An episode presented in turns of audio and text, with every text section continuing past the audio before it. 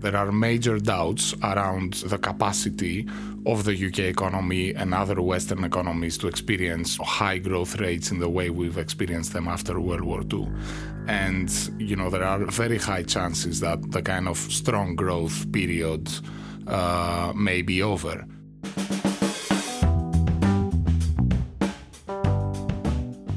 My name is Kirsty Styles, and welcome to the weekly economics podcast from the New Economics Foundation. This week, we're back with Olivier Vardakoulias from NEF to talk about whether we're about to witness the end of growth.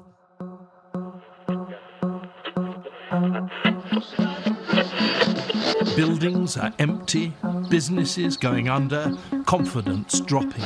The real economy is suffering big time. In December, the governor of the Bank of Canada floated the idea that if conditions warranted, the bank could consider moving interest rates into negative territory. The Bank of Japan pulls a fast one, implementing negative interest rates. We may have a chronic excess of savings over investment in the economy, the phenomenon known as secular stagnation. I think we're actually looking at this sort of secular stagnation, this horrible phrase, in, in the face. We are incrementally getting there. We are not going to succeed as a country unless we get the underlying growth rate of our economy up by a significant margin. Could it be that the best years of American economic growth is behind us? And maybe economic growth is almost over. So, hello, Olivier. Welcome back uh, once again to the Weekly Economics Podcast. Hey. my BGF, best Greek friend. uh, this week, you're going to uh, talk to us um, about growth, or rather, a lack of it. So, can you tell us what uh, the long term trends are for economic growth in the UK? Well, I mean, you know, anybody who can forecast in the long term and, and give a definite answer to that is is a charlatan, right? But uh, but in effect, you know, we're seeing a, a few trends uh, over the past decades and you know there are very high chances that the kind of you know strong growth period uh, may be over. There are some estimations that you know consider uh, the future growth rate of the UK to be around one percent over the next decades, and that compares to something like two point five percent over the last twenty or thirty years or so. And yeah, this is a trend uh, we've been observing as well in other countries. So is one percent compared to two point five percent, you know, a huge difference? It doesn't sound that big to me. Well, it's not necessarily uh, a, a, huge difference. Uh, I mean, one percent is just one of the estimates, right? Uh, it may be more, it may be less, uh, but the point is this one: is that there are major doubts around uh, the capacity of the UK economy and other Western economies to experience, you know, high growth rates in the way we've experienced them after World War II. Okay. Uh, and therefore, you know, there is an open question around what that means for the economy, for society, and for the kind of problems we're facing right now, among which unemployment, high debts, and so on. Okay, and so you've already alluded to some Western uh, nations are experiencing similar problems. Is this a similar story right across the world? Well, yes. What, we've been observing after uh, the crisis is basically a very big gap between actual economic performance and what economists call potential economic performance. Potential economic performance is a kind of measure of how the economy should perform if it was at full capacity. That is, if we used all our resources, uh, such as human resources, technological cap- capacity, natural resources, to, to a full effect. Uh, and the, this gap is quite big, and this means that you know we haven't seen a strong recovery. Uh, we would expect to have a big rebound after after a crisis. This has clearly not been the case. Growth has been quite anemic. And the question, you know, is whether we should expect uh, a rebound or, in reality, whether we're in a phase of uh, economic history where, you know, growth will be stagnant. Okay, so it sounds like that's what, what we're heading towards. Um, you don't think there's going to be a return to high, the high growth rates that we saw pre kind of 2008 crash?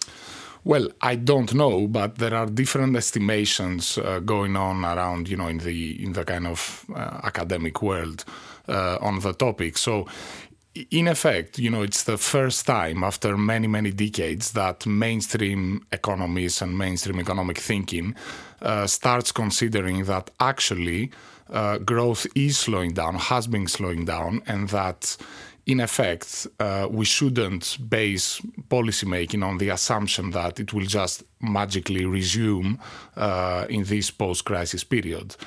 And you shouldn't base policy decisions on magic. Sounds good. yes, exactly.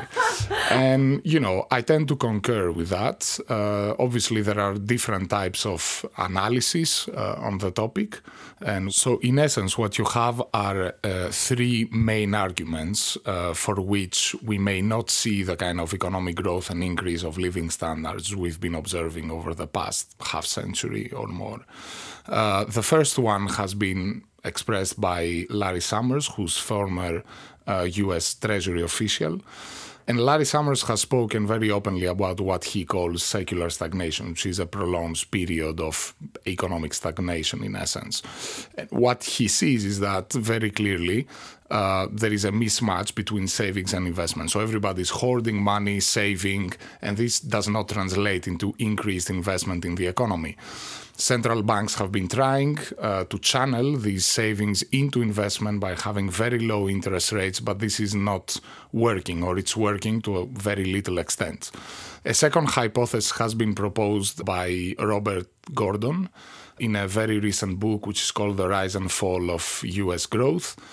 And his analysis is slightly different. So he considers that the main driver of uh, what Summers observes uh, has been, or you know, a declining rate of productivity growth and technological change uh, over the past decade. So it's not that you know we don't have technological innovation and so on, but this is clearly in decline compared to the 50s, 60s, and so on, and therefore we shouldn't expect uh, high productivity growth to go on in the future.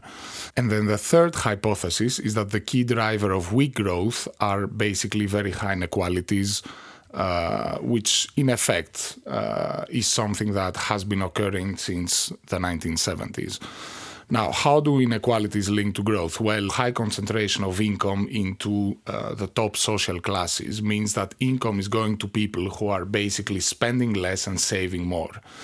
And symmetrically, you have people in lower and middle classes who usually spend more rather than save, who have less and less income. So, in effect, you're reducing demand in the economy. This reduces investment, uh, and therefore, uh, basically, you have lower growth. Okay, Cool, right. So we're going to take the first one first, as they say.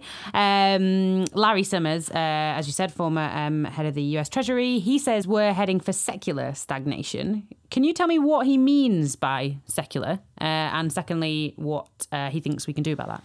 So he uses basically this is an old concept developed in uh, by an economist in the 1930s, uh, which you know uh, Larry Summers dug out and, and redeveloped or rebranded in the current context. Uh, as I said before, the key assumption in mainstream economics regarding you know boom and bust was that basically you know when you have a crisis, the economy rebounds and everything continues as business as usual. So you have these kind of cycles of you know more growth and less growth and more growth and so on. Now, what Larry Summers says, and that's what makes it secular, is that actually we shouldn't expect any spectacular rebound uh, in the post-crisis period. So what we're seeing is a period of you know sluggish growth. This year, for example, we're seeing again that there are major threats. Uh, to the official growth figures or you know the kind of economic performance we expected for 2016 and you know we thought we were out of the woods in 2015 where it turns out probably we're not so this idea is that over 20 30 years uh, we may be observing a similar situation. Um, and so, what do you, what does he think that we can do about this then? Well, uh, basically, we need to go beyond the kind of conventional toolbox. Uh, as I said before, the conventional toolbox focuses on monetary policy, right? You lower interest rates, and therefore you should expect an increase in demand and investment and so on. This is clearly not what's happening, and this is why banks are discussing the idea of negative interest rates and so on. So for Summers, we need to go beyond monetary policy. We need to start thinking about fiscal policy, so more state spending in the economy in order to revive activity, more state investment, and potentially quite radical monetary policy measures as well, such as negative interest rates. And Larry Summers kind of touches on inequality as a driver of this stagnation, but some people think that that's more of a key factor, right? Yes. Uh, so he lists, you know, a potential number of factors to explain uh, why, you know, although we have very low interest rates, people or firms and companies are reluctant to actually borrow and invest. One of them is inequalities for the reason I explained before. Another one could be down to technology. Another one is basically an aging population, uh, less uh, labor participation, and so on. So he lists a number of factors, but you know he hasn't actually done research trying to investigate which of these factors is the most important for him. Now, other people uh, have stressed that you know, a number of these factors could be the most critical ones. And there isn't an agreement on that. So some people consider that inequalities is the main driver of low growth. Okay, so Robert Gordon says the problem is deeper uh, and that just increasing public spending and redistributing uh, to deal with equality won't fix it. Uh, why does he think that the future will simply be less productive? Well, you know, we've been working on the assumption that we're going to have very strong, endless technological growth and innovation that you know, prop up the economic system, economic activity all the time. Now, if you look at historical trends, what's been happening is a declining rate of productivity growth, uh, and particularly of the kind of productivity growth which is down to new inventions, to you know technological applications of these new inventions in the real world, and so on. This may sound a bit weird. Uh, in a context where you know we're all into the ICT technology revolution, etc., etc. But actually, what he shows in his book is that these developments are relatively minor compared to the inventions that happened throughout the 20th century, and therefore it's not that we're not going to see technological developments and innovation. It's more that these will not translate into the kind of transformations we experienced over the 20th century. So if Robert Gordon's right, then isn't that a disaster? Uh, what does an economy without growth even look like? Well, for many years we've been assuming that growth will solve all our problems. You know, you want to increase employment, we need growth. Uh, you want to have less people living in poverty, grow the economy. You want to reduce the debt burden, grow the economy. So to every problem, uh, the answer, the standard answer of policymakers has been that we need more growth. Now, firstly, we can challenge uh, the idea that growth has actually delivered on all these things because we could have you know low well-being despite growth poverty despite growth high inequalities despite growth and so on and so forth uh, and therefore it also means that we can deliver a lot in a low growth environment if we start challenging and thinking about other ways of organizing our economy. Uh, a very simple example is around unemployment and working hours. We could share work better uh, by having a shorter working week. Uh, we could potentially imagine ways of reducing the debt burden without needing high growth rates, for example, through a jubilee.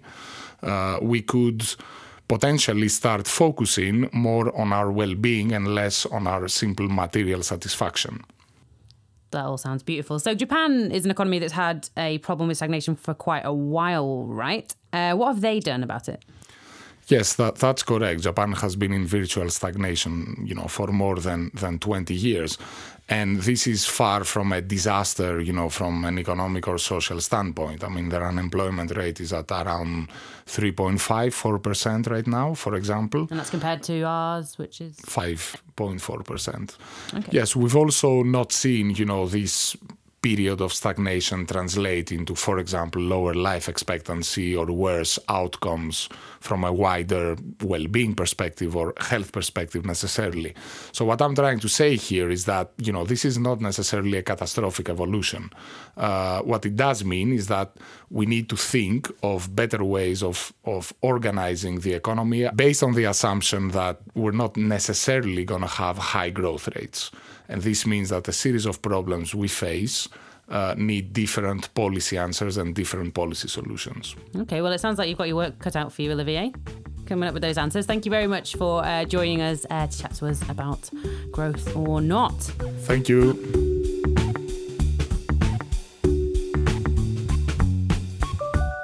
We'll be be back at the same time next week. If you want to help the podcast, please go to iTunes now and give us a rating. It really helps us find new listeners. Right now, we have more than 40 different reviews from people, uh, but by my economics, there's certainly more than 40 of you listening. So get on there and click five stars. Thank you. The Weekly Economics podcast is brought to you by the New Economics Foundation, an independent think tank and charity that campaigns for a fairer, sustainable economy. Find out more and get involved at neweconomics.org.